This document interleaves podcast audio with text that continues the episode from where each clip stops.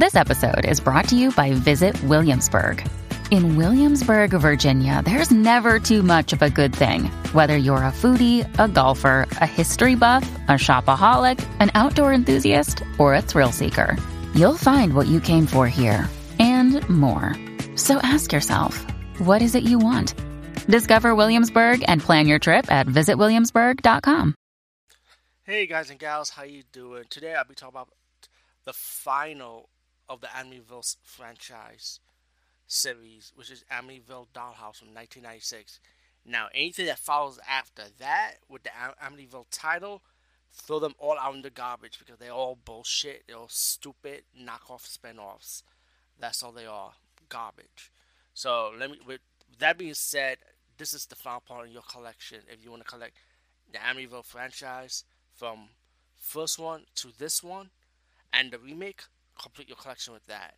So let's categorize in order: Amityville, Amityville II The Possession, Amityville 3D, Am- Amityville: The Evil Escape, Amityville Curse, Amityville um, It's About Time or 1992, Amityville: The New Generation, and Amityville Dollhouse, which is the one I'm talking about now.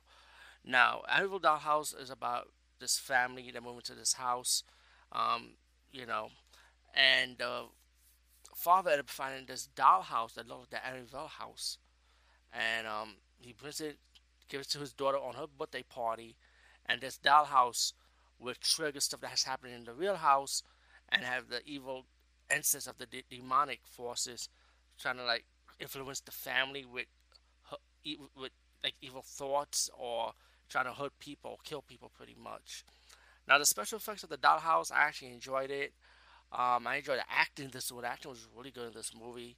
Um, the child act, actress, she was nice in this movie too. She plays her role real well.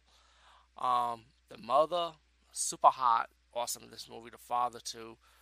Um, the special effects, I really love the special effects in this movie. They were fun. Um, especially you gotta wait for the bigger special effects towards the end of this movie, but it does pays off. But while, but let's talk about how the father had to try to like cope with his family and dealing with what's going on.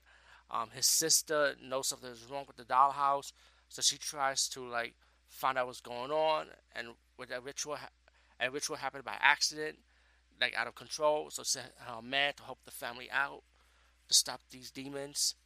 Um, all in all, that Amityville Dollhouse, I, I personally enjoyed the movie. I thought it was good. I wasn't disappointed. I wasn't bored. So I highly recommend this one. Peace out and see you later, guys and gals.